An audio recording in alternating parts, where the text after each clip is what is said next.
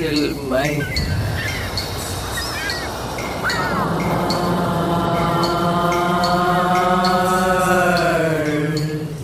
Welcome to Speak with Eve. I'm your host, Eve Eurydice. Today's guest is Matt Taibbi. Uh, Matt is an author, journalist, podcaster. He's a fellow Bardian. He is uh, uh, well known for reporting on finance, media, politics. He's a contributing editor to Rolling Stone, and he has a very successful newsletter on Substack. Uh, his best known books uh, out of a, half a dozen are Griftopia, which is how I first read your work about the financial crisis of 2008 2008, which is still very appropriate. I think that book, you know, was prophetic. um, and then you wrote about the, the campaign trail, Insane Clown President. You wrote the book Hate Inc. about how the media conglomerates are kind of like feeding the division amongst us because it, you know, it, uh, it, uh, bulges their profits, I guess. And so they're encouraging our inherent bias as journalists.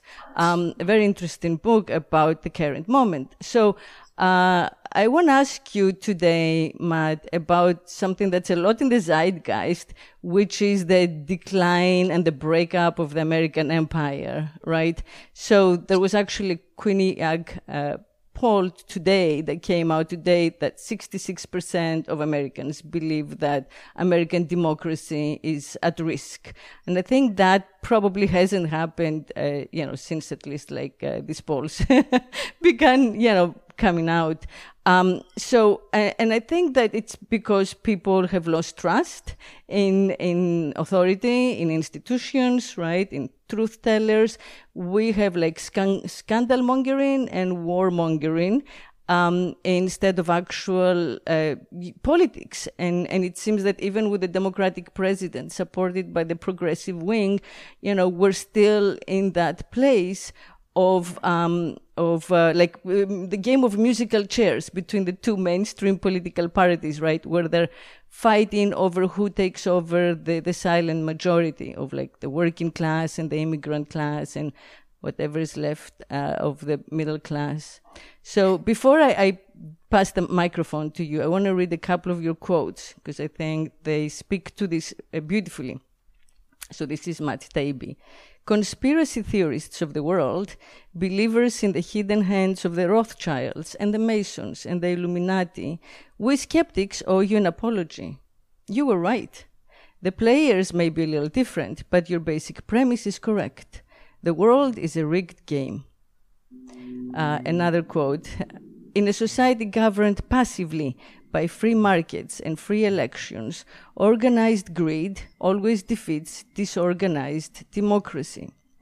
So clearly, you know, it's like a decade plus from Occupy Wall Street. And, uh, and, and the, dif- you know, I think that, uh, the, the difference between the, you know, the income gap, let's say, between the 1% and the 90, 99% has only worsened um, the the debt of the U.S. household is households is up to like 16 trillion, which is greater than the trade deficit. And I think that's how we're all beholden to this system that's like a, a winner takes all, right? System that's focused on making sure that the vast wealth is in the hands of this tiny minority. And I don't think it matters who the minority is, right? Like that's the brilliance of America that unlike the old world, it, the people can change. It just doesn't mm. matter so long as the minority is, is sustained. Um, and it's like the theater of politics, the theater of war. Again, doesn't matter. It's all distractions. It's like the, the superstructure, right? You know, politics and, and and cultural wars and, and, and real wars and all of that is just the superstructure and the substructure, which is, you know, who controls the means of production, let's say, you know, stays the same. So yeah, what what do you think about in that context about the moment we're living in now, and what do you think is the future of America? Well, that that's a very difficult question. Um, I think I will start by saying that I had a very unusual window onto this question because um, I I covered presidential elections beginning in 2004, so I had the experience uh, for five consecutive presidential election cycles of going around the country talking to people and um, observing the phenomenon that now everybody talks about, which is this sort of snowballing distrust in institutions, uh, which you could see uh, very clearly on both sides of the aisle, beginning, I would say, in, in the early Obama years, but even maybe before that a little bit. Um, there, there were, there was a great deal of animosity and distrust uh, among ordinary voters towards institutions that previously had always um, won implicit uh, trust from voters, uh, in- including the news media, which had a great fall after the WMD episode. Um, after 2008, there was considerable backlash and outrage toward both the news media, which missed the crash and misdiagnosed it, and then not only not only that, got it wrong afterwards as well, um, but also towards the people who were running the economy. There was suddenly a lot of awareness about institutions like the Federal Reserve, which previously Americans didn't really think about all that much, but now suddenly they did. Uh, so on the one hand, there was there was a great deal of this animus that was building in the population towards previously revered institutional structures. And you could see this coming from a mile away long before Donald Trump. I wrote about this in a book uh, 10 years ago in, in, a book called The Great Derangement. Um, and, and I sort of predicted that there would be a problem in the future where people would stop believing the information that they were told um, so that's happening. And I think that was a, an enormous contributing factor to Donald Trump winning because Trump is a clever politician and he picked up early on the fact that institutions like the Fed and NATO uh, and the Pentagon um, were all very unpopular, and he just said negative things about him and won won lots of vote, votes doing so. So that's happening. There's there's a real and I think deserved mistrust of these institutions on the one hand. On the other hand, there's an additional problem of this uh, phenomenon being hyped to the, to the max. This idea of democracy in crisis has been appropriated uh, more on the Democratic side than the Republican side. But if you look everywhere, you see it. You know, from the Washington Post calling itself Democracy Dies in Darkness to the constant refrains about attacks on our democracy that you see from politicians. This is heightened anxiety among uh, the upper classes uh, in ways that didn't exist before. So I think it's both a real problem and and also an exaggerated problem at the same time because if you've lived in another country and you have experience living in places where they have far more serious problems than you do, you would know that America, relatively speaking, is in pretty good shape. Um, but there's a perception here that things are falling apart at the seams. And, um, and politically that may be true. It's just, I think, I, I, I wonder how real it is compared to how, how the perception sometimes. Yeah, well, tonight Biden is going to speak, you know, in Philadelphia about the soul of the nation, which is the democracy at risk. So yeah, of course they capitalize. It's but but it's the same on both sides. It's that that, that mirror effect, you know, because Trump was very much an opportunist, and what helped him is that he, you know, he didn't have any actual beliefs of his own, so it was easy for him to like take in whatever he was picking up around him that other people weren't saying and I think that Biden is trying to do that as much as possible, right?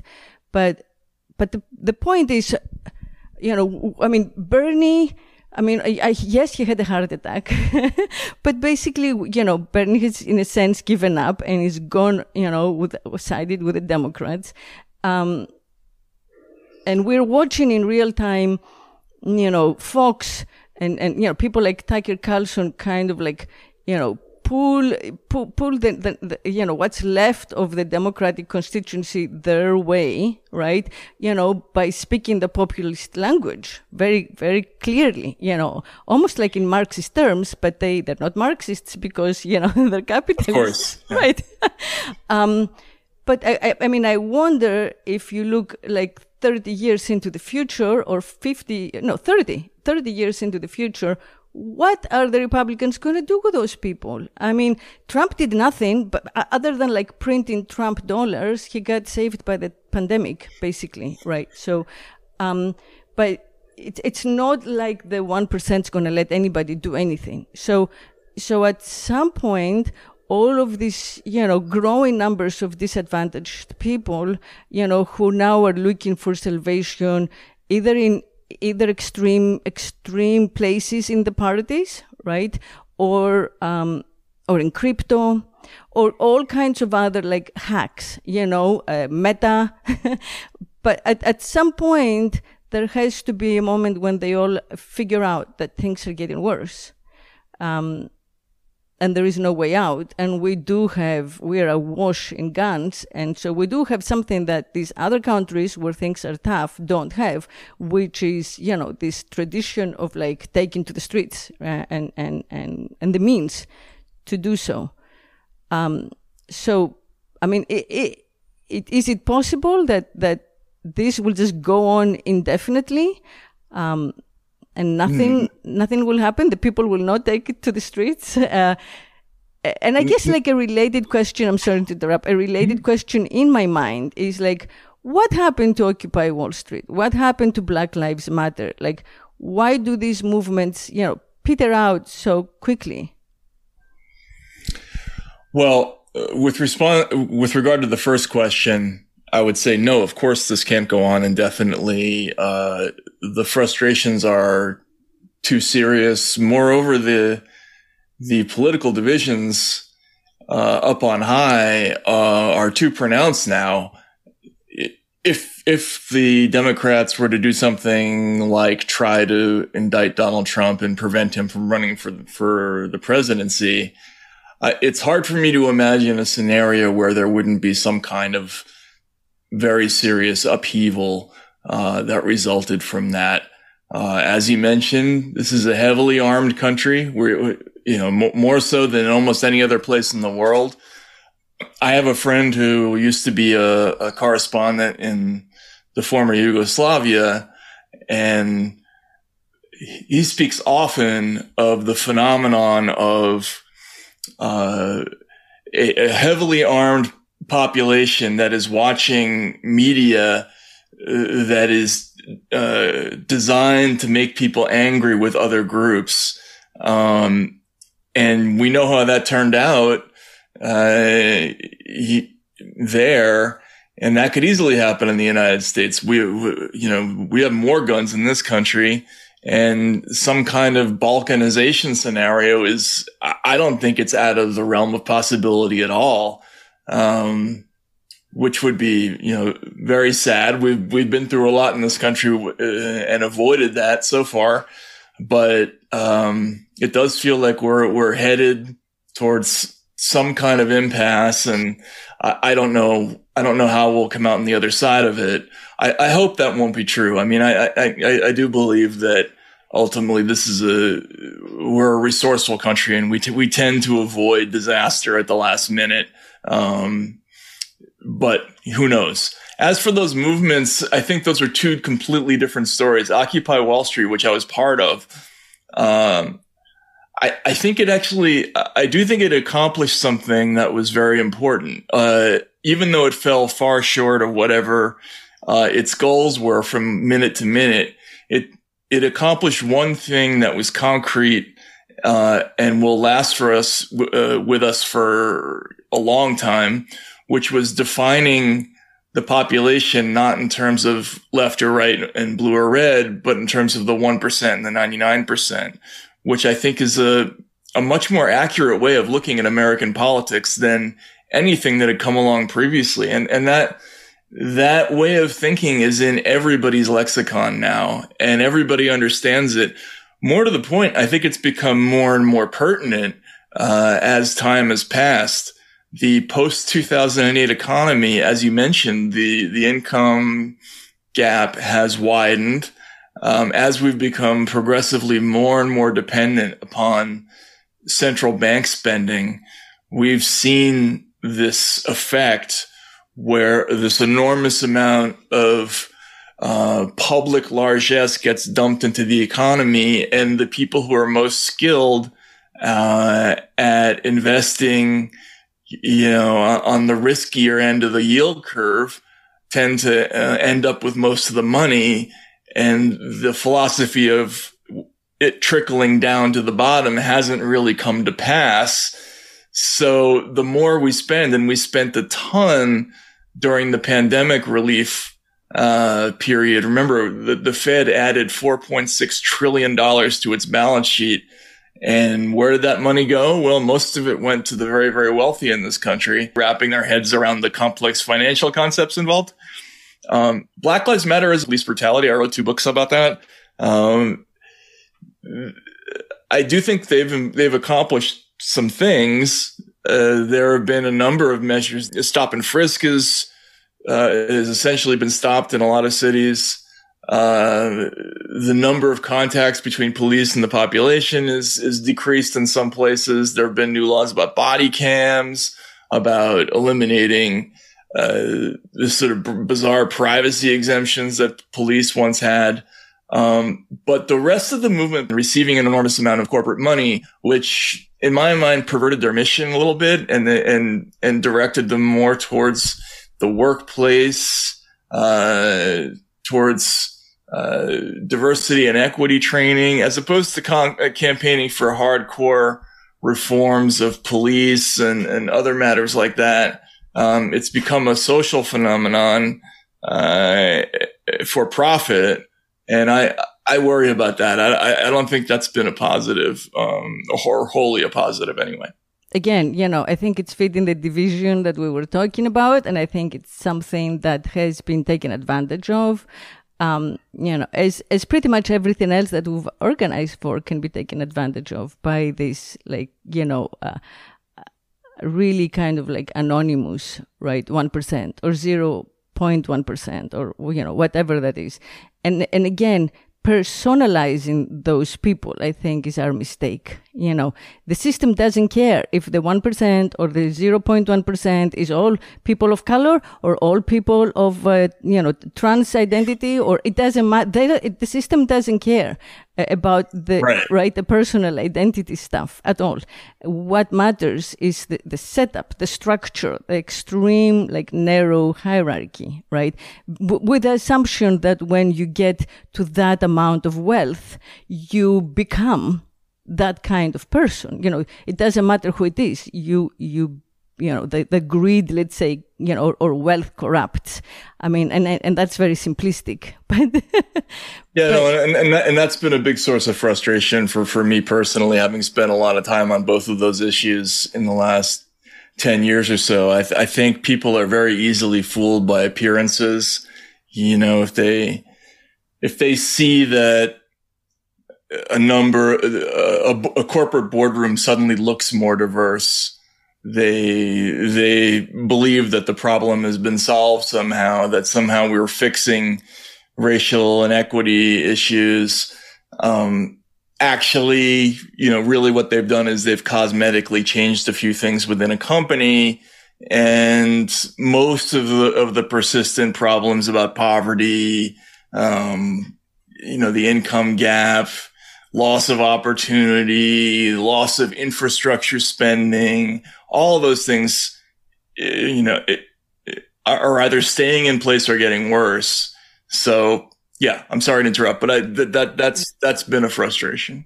Yeah, yeah, you're right. It's like well, that's why that quote when you talk about the system being rigged period, you know, I think is so powerful. You know, it's like now we see it with, uh, you know, green energy and climate change. And it's like, who's going to profit from all like, you know, the electrical batteries or the solar energy infrastructure or whatever? It's the exact same setup. It doesn't matter whether we're dealing with fossil fuel or with another source of, of, of energy in the end, right? So. Right. Yeah. And it's, Yeah, and, and just, just, just, I'm sorry to interrupt, interrupt again, but just quickly, I think this was one of the big takeaways from 2008 for most people. I mean, most people that I interview on the campaign trail, it, before 2008, they didn't really spend a lot of time thinking about the macro economy or about any of those institutions. But for a variety of reasons, they were forced to after 2008. And, and one of the main takeaways they got was that the government spent an enormous amount of money, you know, far more than $800 million or $800 billion. It was in the trillions if you include Fed lending. And really what they, what they did is they spent a lot of money to, to make whole the same bad actors who caused the financial crisis. Uh, and then those people walked away with their bonuses intact and, you know, their beach houses intact and they got to keep everything and in many cases profited and made more on stock buybacks the next year. Whereas the ordinary person got foreclosed upon and saw their, their retirement fund lose 30 or 40% of its, its value. And so even people who don't read the news and vote for Trump, you know, when I talk to those people, they come away with this thing like, you know, those people only help themselves. They don't help me. So I'm going to help myself or I'm going to send them a message. And I think they think that about almost any government program now or, or, or any elite program. Right. And, and by they, I would like to say we. right. Yeah, exactly. Exactly. I mean, and, um, yeah, I think that you, are right. I haven't thought of it exactly, you know, as precisely, but I, I do agree that something monumental happened in 2008 of the size of like the, the, the September 11, you know, in the sense of like consciousness changing, you know, it was equally consciousness changing because um, you know, we as as as an as America as an economy spent so much to keep the system in place uh, no matter what, right? And then from then on, we learned about printing money. Every time there was an election, the Fed kept printing money, and that's how elections were won. You know, the Democrats completely sold out. If the, you know, if there was anything left over from the Democratic promises that had been, you know, broken by Clinton, uh, you know, it was finished then and there, right? Um, I actually voted for Romney. I just felt so extremely betrayed because we had uh, attached so much hope to the, you know, Obama, to the symbolic Obama victory. Uh, and this happened right, you know, like the, his reaction happened right after, and it d- didn't really uh, differ from what one would have expected from, you know, his opponents. Um, so it, it, became clear that uh, this, this it was it was worse than worse than that. It right. was exactly the same policy. Like right. they they literally continued exactly right. the bailout policy. Right, so. and that's when I thought consciously. I, I you know I I was like you know I'm no longer falling for this uh, lesser of two evils. I'm not doing it anymore. I don't care how horrific the other side is, and I'm just not doing it anymore because it's emotional blackmail, and uh, mm-hmm. I have to learn my lesson, right, at some point. Um, and and yes, uh, I think soon after 2010 we have citizens united right corporations mm-hmm. are people so it has kind of entrenched this plutocracy uh, as the American system of, of, of, of, you know, governance. And, and that's about it. I think there is no doubt about it. So what's been happening since may be explained as more and more people in different ways learning this huge lesson, right? And if there is in fact now going to be a tightening of the economy and and then we, we see from the way crypto is reacting that that was false promise too. So, you know, that was another like griftopia to quote you, mm-hmm. right? Just like uh, pretty much everything that has to do with Trump is turning out to be griftopia, including like these documents under his passports in the, mm. in the drawer. I mean, right, right. So yeah, we're all slowly like kind of like learning this extremely painful lesson that we have nowhere to turn to. And, and that's where my question comes in, you know, like, where do we go when enough of us, you know, and, and, and, and ironically, what keeps saving America, I think, is the Im- immigration. You know, I, I mean, I know it as an, as an immigrant who came here for freedom, mm-hmm. um, I know very much how real that is. You know, this sense that you have coming from the old world where you feel watched and and where there's so many like you know boundaries of of of, of behavior and speech, right, um, and identity. To just come here and experience the freedom in the superstructure. Mm-hmm. Um, so is is amazing, right? And it's very enticing but at some point when all of this ends you know uh, or when you know when like more and more people understand what's happening uh, and america meanwhile is glo- globalized you know everybody's an american in a sense now right mm-hmm. yeah mm-hmm. so if there is like a balkanization of america there is a balkanization of the world no right yeah, yeah. that's absolutely true um, also, I, th- I, think polls will back up what you're saying that the people who are most patriotic in America tend to be the very recent immigrants.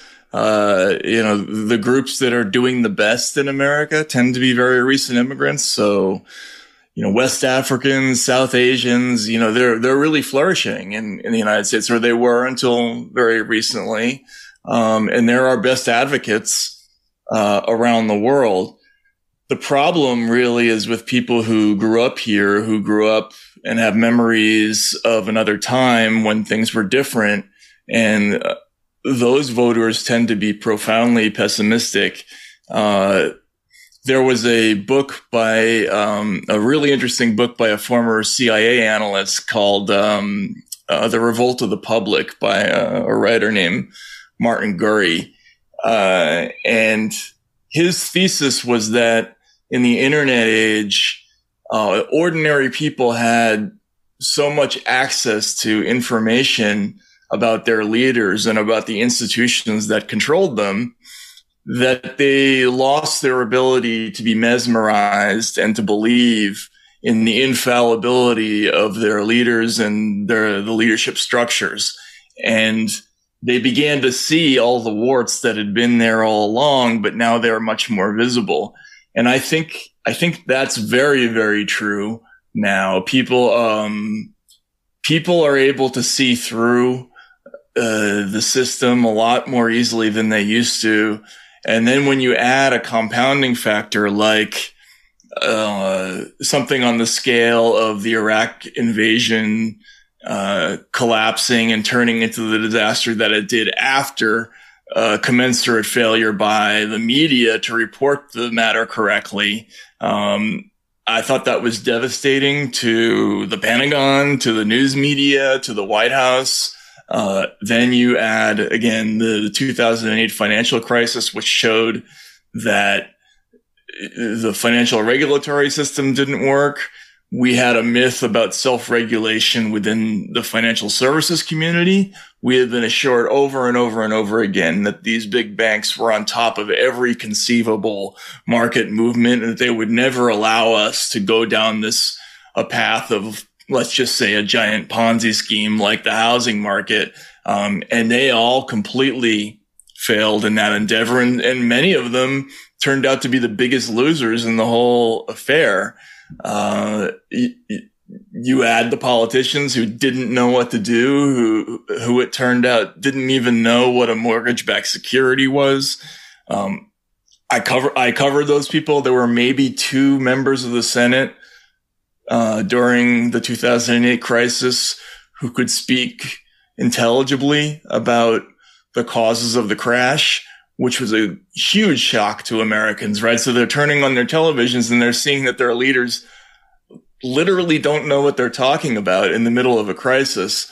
So all these things were really demystifying. And so when Don- somebody like Donald Trump comes along and says, look, these guys are idiots. They don't know what they're doing. They're taking your money. Uh, they've never had to work hard for a dollar in their entire lives. They've never done a high level deal. They don't know what they're, they don't know anything. Uh, you might as well put me in charge. I've at least run a company. Right. You know? Yeah. And this was a very appealing argument to people. I mean, I, yeah. I, I think a lot of educated Americans don't really see that. But if you work in a small town in Nebraska and the only, your only experience with authority is the guy who runs the local Walmart, um, you're going to look up to the business leader. You just will.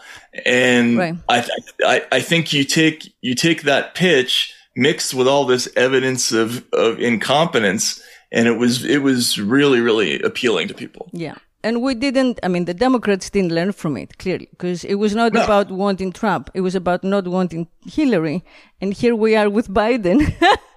so, but you know, I still think that we are like an economic crash and, and a nuclear error away from from a mass movement, right? I mean, it will just take one crisis like the, like the one in 2008, but you know, stronger, and it's possible that uh, you know the people will wake up out of the stupor, basically, and and and act and take to the streets and stay on the streets, uh, mm. which would be great. Um, you know, the, the, the thing is to stay in the streets. it, it Not could be great. It, it, it, could be awful too. So yeah, you know. Yeah, I mean, yeah, personally would be terrible, right? Eh, for, for each one of us. But, uh, in the big picture of history, um, yeah. if you want change, it's a good thing, but it, it, it could, it could be very, very messy, um, when that happens. Uh, so, yeah. yeah. But yeah. Mm-hmm. Yeah. Okay. Well, you know, and and so perhaps you know those the powers that be will will heed the warning. Uh, and and you know come up with programs of social like of, of, real social reprogramming updates you know that will change the system that would be amazing so yeah well but the thing is the thing about that is is you know i wouldn't hold my breath for that yeah. because after 2008 which I covered. You know, I, I, had to go out and talk to people all over the campaign trail. And it was manifestly obvious that there was a, a real crisis of confidence just in government in general, uh, all over the country. People did not believe their leaders. They voted for Trump because he was quote unquote not a politician, right? And, and anybody who was paying even a modicum of attention um, should have understood, and Bernie Sanders understood this. I talked to him about this after the election. Oh, they should have understood that priority number one is we have to do better, right? Like we we have to stop promising people that their jobs are going to come back after NAFTA. We have to actually come up with some kind of plan that changes the fundamental situation for ordinary people. And instead of doing that, they continually put all their chips into these political gambits, like Russiagate, like Ukraine Gate, like Bounty Gate.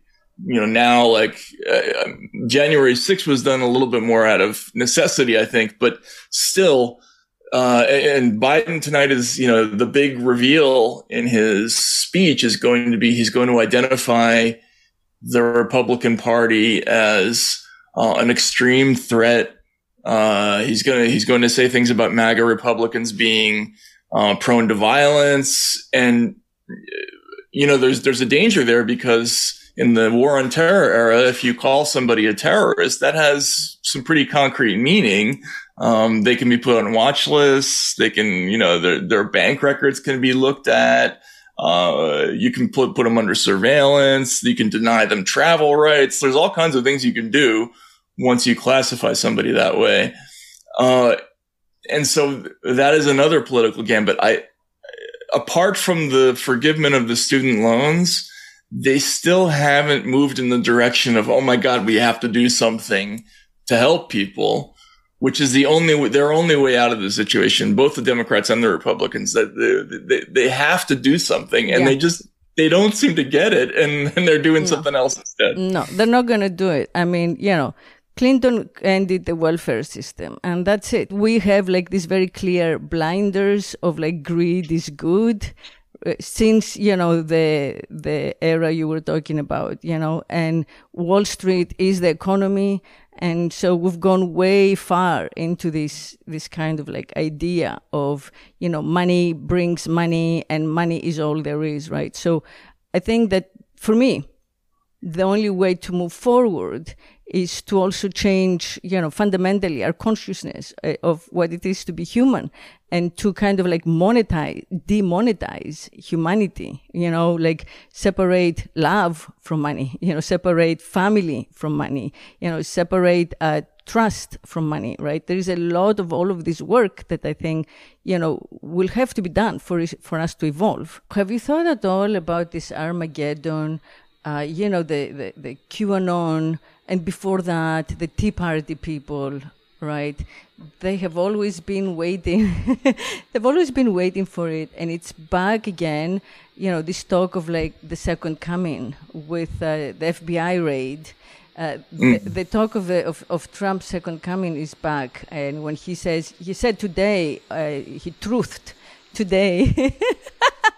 it reminds me of Stephen Colbert's truthing, but he truthed today uh, that. Um, you know, the, the only solution is for him to be reinstated as president, mm. basically. Um, so, yeah, this idea of like, you know, uh, the savior coming on the stallion and confronting the devil and his minions and, you know, then uh, the, the savior opens his mouth and all the minions disappear and just the savior and, the, and Satan and then you know, uh, Christ, you know, Christ or whoever Christ may be, um, opens his mouth and a gigantic sword comes out and destroys the, you know, Satan, and then you have a thousand years of peace and prosperity on earth.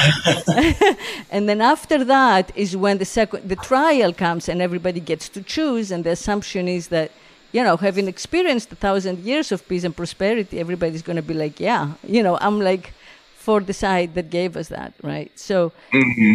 this narrative, you know, uh, it's interesting because America is, you know, was built by people, uh, well, like me, you know, who are believers in like an, an a new world, right? A, a new way of doing things, right? That was not like the old world. So, so many have been, you know, evangelicals, like whether it's the Puritans or now the evangelicals, it's the same idea, of like really having a very potent and powerful faith and optimism in in the goodness, right? And and paying the price to make you know to make this a better, a fair society, and and that's the promise of of the American experiment. Like that's the Bill of Rights. That was that revolution, and there is one way of seeing it, which is not you know like the maybe the the the elite way of seeing it, uh, which is that America has fought again and again against its worst instincts.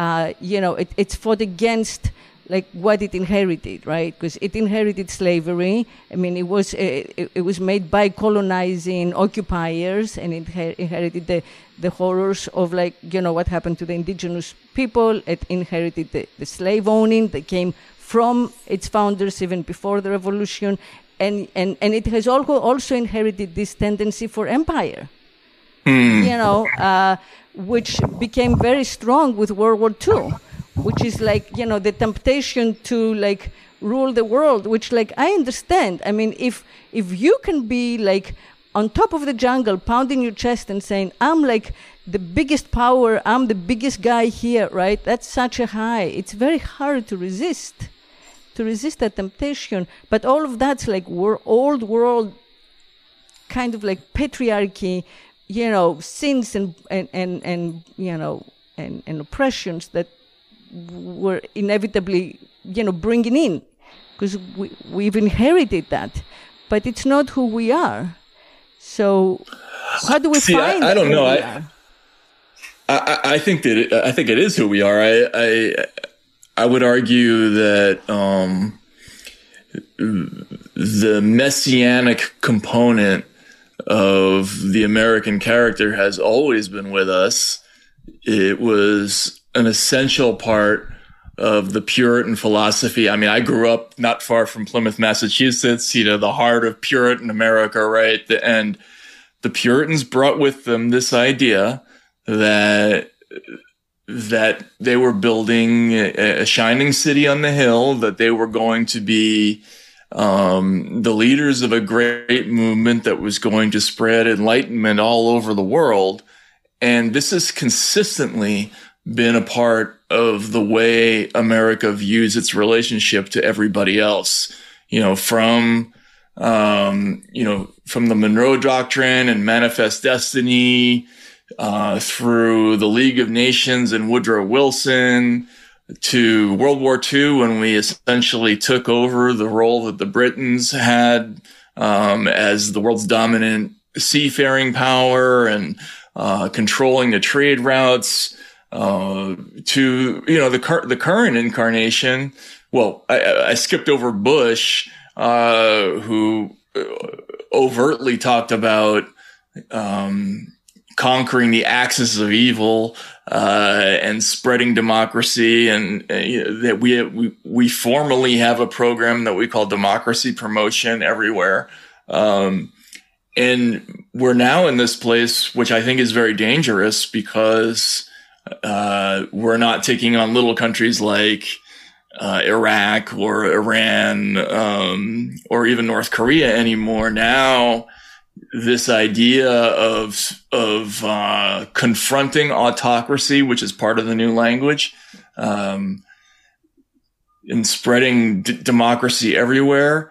This is bringing us on a crash course with China and Russia, who are two incredibly powerful countries. China more so than Russia, but still, um, this is no joke. I mean, we, we, we sent a billion dollars in arms or, or about to send a billion more dollars in arms to Taiwan at a moment when we, where we've already embarked upon, uh, basically an open-ended, very expensive, very risky proxy campaign in Ukraine against Russia. So, against Russia, against, right. against yeah. Russia. So the the possibility exists that you know a year from now we're go, we're going to be in a two front world war essentially. I think so uh, too. With with powers that um, you know the, the Russians are not as powerful as we are, but they're they're they're, they're they have the nuclear arsenal, of course, that we have to worry about. But but China, um, this is, I think Americans really have lost their ability to think rationally about how diplomacy works and how sometimes you have to make concessions to keep the peace and you know the same kinds of thinking that um, allowed us to maintain kind of a, a tenuous stasis for half a century after the world after World War II. Um, we've lost that ability to think in those terms. We we have this messianic character to how uh, to how we think about problems like Russia and Ukraine and uh, and China and Taiwan, and that stuff terrifies me just because there's an illusion that there's somebody up there who's smarter smarter than we all are thinking about this but i don't think that's true. I think it's just more people more more of the same kinds of mediocrities we went to college with who are who are in positions of power and i, I don't i don't think they're up for the task personally. Well uh so if but it makes for great TV and great oh, yeah. ratings, and also it gets it, it, makes for the best distraction tactics, right? It it throws sand in our eyes. So if we have a recession and if people are you know are getting uh, miserable and there is unrest, what best but to get into some sort of like world war, which now they think is going to be fought with like drones. And so it's always going to be popular because we're not going to have warm bodies and on the ground in faraway countries. And we're only going to be watching it like vicariously. But really, it's a win-win for the politicians because it's not real war. Uh, but you know, w- war in Europe with with nuclear, uh, with so many kind of like nuclear warheads involved is very real, and uh, I think war with, with China would become very real. And I agree with you; it's very likely uh, next year to have a couple of serious wars uh, that feel not real because they're still outside our borders, and we've never been invaded, and we don't have that trauma you know, like the rest of, of us, I mean, you know, I'm Greek and, and the trauma of having been occupied, you know, has passed, has been passed down to me repeatedly by my parents that were alive in World War II, you know, so we, uh, there is a lot of like memory of, of what it means. Um, and reflexive resistance to yes, the idea. Yes. yes. And therefore, um, yeah, a lot of, resi- you know, like a, an inherent pacifism. Uh, mm-hmm. a, a, desire to kind of like you know make peace because you know the, the alternative is is so hor- horrid um, it's suicidal uh, you know and yeah there is kind of like it's almost like you know in the sense like trump has has had a suicidal impulse i think when he ran like we all said I mean, he has so much to lose. There's so many dirty deals. Is he crazy to be running for president, right? And even now, there is this suicidal element of like, why is he bringing attention to the raid when, you know, I mean, so in, it's a similar thing with like America or, you know, the Pentagon. Uh, there is kind of that, that sense of like, you know, tendency to self harm. That's almost like the addict. You know, you're addicted to this like high of power and and the addiction is self-harming. Um, but if there is a couple of world wars, it's almost like global civil war. Like my country, for example, has transformed so much since 2010. You know, since the Greek debt, really. You know, all of mm. Europe has transformed since we all became you know, German Germans. right, right. We we all used, you know, what used to be the mark, basically uh, the Deutsche Mark, um, so, and, and I think that by bullying the world into becoming democratic, democracy is losing its sparkle because you can force it, uh, you know, can't force it into people. Like no one wants what, what they have no choice but to, to, to take, right? So it's just not going to be popular. Also, there, there are, there's a whole range of, um, unintended uh, or unforeseen consequences that the average American doesn't think about, uh, but will suddenly become factors in their lives very quickly as this whole situation develops. Just this week, we are seeing, uh, we saw prices for American natural gas um, hit uh, highs they hadn't reached since 2008. They're going to continue to go up. Uh, so if you are one of those Americans or, uh, who uh, lives in a home that's heated by natural gas, and that's half of all Americans, um, you've seen, you're going to see your prices rise by 150% over the beginning of this year. And that's going to continue to go up, uh, because we're now having to export um, a greater and greater share of our natural gas to Europe, which is seeing price hikes that are far beyond what even we're experiencing now that Russia has, has cut off natural gas uh, to um, you know, from the Nord Stream 1 pipeline. So Germans aren't getting gas. Nobody's getting ga- the, the cheap energy they used to get. We're going to have to subsidize it, which means that the ordinary American energy consumer is suddenly going to have to pay more it's going to be lots and lots of things like that. Like people don't realize that stability is just a very delicate thing. You you, you can't just start messing with uh, sort of the fundamental structure of things.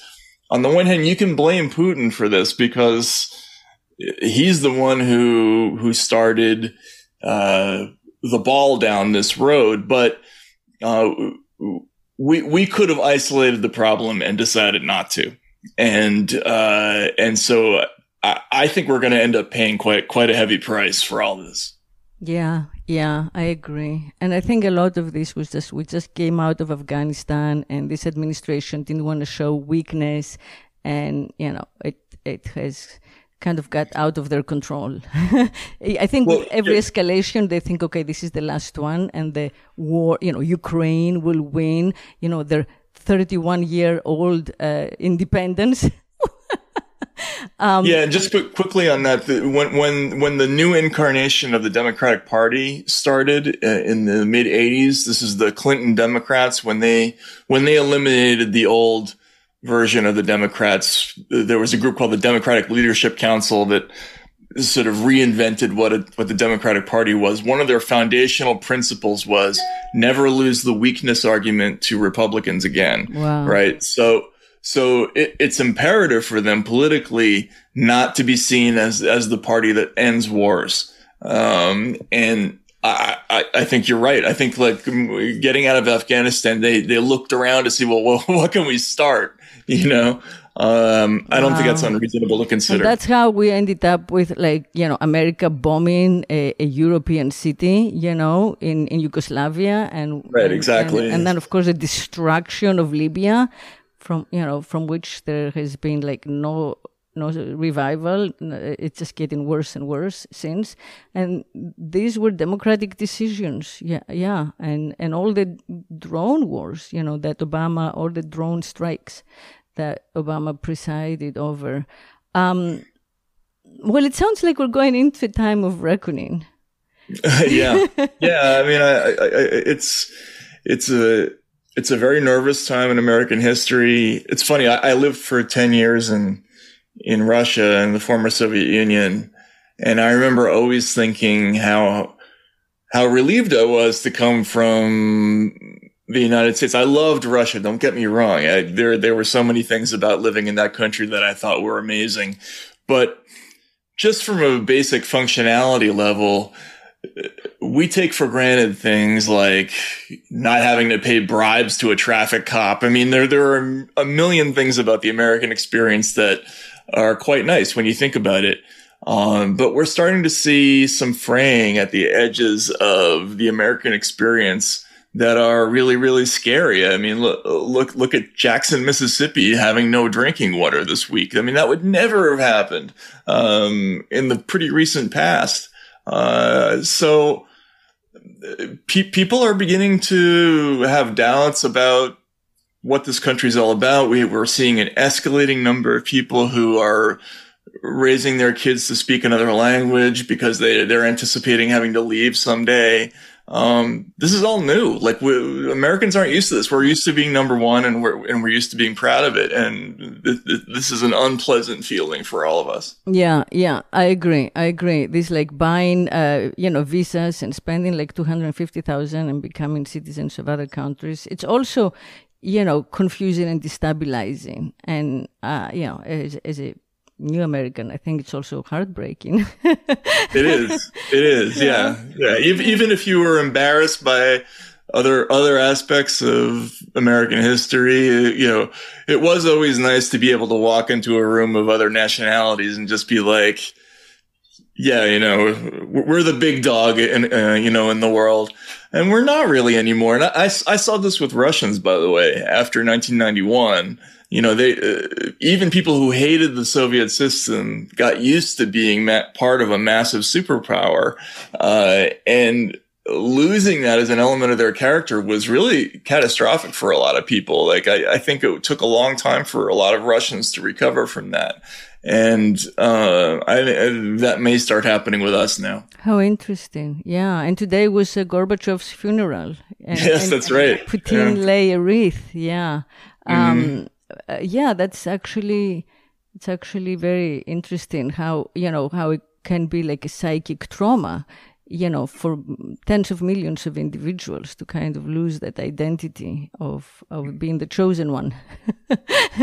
yeah, I mean, uh, not not to interrupt, but I, I remember I had a friend in in college, a Russian friend, who couldn't stand the Soviet system, ended up emigrating to America. He lives in San Francisco now, but I remember him looking at the Soviet map uh, after the revolution and saying, "Man, what a big, beautiful country we used to be," and you know, it, it hurt him. Right? It, it, it was a it was a wound for somebody like him uh, I think that was very common for people to be really, really rattled by that. And uh, Americans are just we're not used to using losing to other countries in basketball. We're not loose, used to all kinds of humiliations that we, we suffer pretty regularly now. So well, you remember we were supposed to be post historical, and everything had mm-hmm. been taken care of. Right, we had won, and this was like a better world. And then, oopsie, 9-11 and everything else you know that that came from it which reminds you that you know the ghosts of history are very much with us. And i think without like you know real radical change we can't be that beacon in the world. You know we're not yeah. just getting in the in the mud with everybody uh, by by participating in all these you know in all these all these conflicts and proxy wars that we don't understand as americans you know what they're about. Absolutely Um, Mm-hmm. Well, okay. So, what are you working on now? Do you? Where is your focus these days? Uh, well, I'm working on a book about, uh, it's really sort of like a version of Grit- Griftopia that is, is focused on the pandemic era. So it's ripoffs in the pandemic era. Um, and that's heavily focused on what happened to that $4.6 trillion. So, uh, doing that and otherwise just Wow. writing a lot on, on Substack. So Yes, yes, yes. Of course, I follow you on Substack, and I am so impressed that you're there diligently, and you can keep that up. It's extraordinary. I'm, I'm like, you know, the guy's like a newspaper. Right. Yeah. Yeah. No, it's Yeah. tough. I mean, the, Yeah. the, the, you- the Substack's been great for a lot of people. Um, but this, the format really requires you to hustle quite a lot. So, um, so, but it's been fun. It's yeah, been, it's been, a- it's you been a got blast. it. You got it down, though. You, yeah, you can do it, which is admirable. I mean, I admire you for so much, you know, and and mostly for for your uh, integrity, you know, for having Oh, ma- thank you. maintained your integrity through like decades. So thank you, thank you for being who you are and your voice. no, you know, of course. Thank, this- thank you. Thank you very thank much. Thank you for coming on the show. It was a pleasure, and um, you know, we we made some we made some predictions for the next year or two. So yeah. Let's we'll go. Let's check back in later Yeah, and uh, see, see if those turn out. Yeah.